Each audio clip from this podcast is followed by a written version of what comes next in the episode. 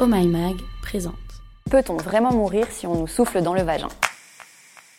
Quand on fait du sexe, il y a plusieurs pratiques qui peuvent être désagréables, douloureuses, voire franchement dangereuses. Par exemple, le cuni ou cunilingus de son vrai nom. Tout le monde connaît le principe, c'est quand on stimule le clitoris avec la langue, les lèvres, pour que tu kiffes tout simplement. Quand c'est bien fait, c'est génial, sauf si ton ou ta partenaire s'amuse à souffler dans ton vagin. Là, ça se complique. Attention, on n'est pas en train de te parler d'un petit souffle tout léger sur le clito qui peut t'apporter de nouvelles sensations, mais bien d'une pratique qui peut te causer de vrais problèmes. Petit cours d'anatomie.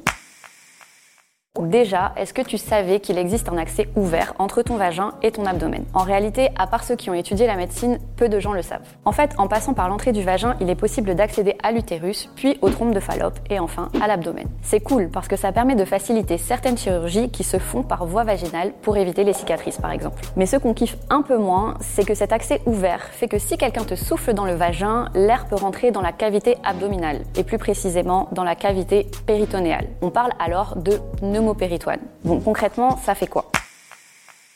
Ça entraîne le décollement du feuillet pariétal, c'est ça qui tapisse la paroi de ton abdomen, et le feuillet viscéral qui tapisse tes viscères. Et ça donne des douleurs violentes à l'abdomen et parfois même dans la poitrine. Dans le cas des femmes enceintes, ça peut même aller jusqu'à créer des embolies. Bref, ça fait flipper, mais rassure-toi, le phénomène n'est pas si rare. La bonne nouvelle, c'est que du coup les médecins sont bien renseignés sur le sujet. résultat, quand ils ont des patientes qui font des pneumopéritoines sans autres symptômes, ils posent directement la question du cuni qui a mal tourné. C'est un peu direct, mais ça permet de te sauver la vie, donc c'est l'essentiel, pas vrai?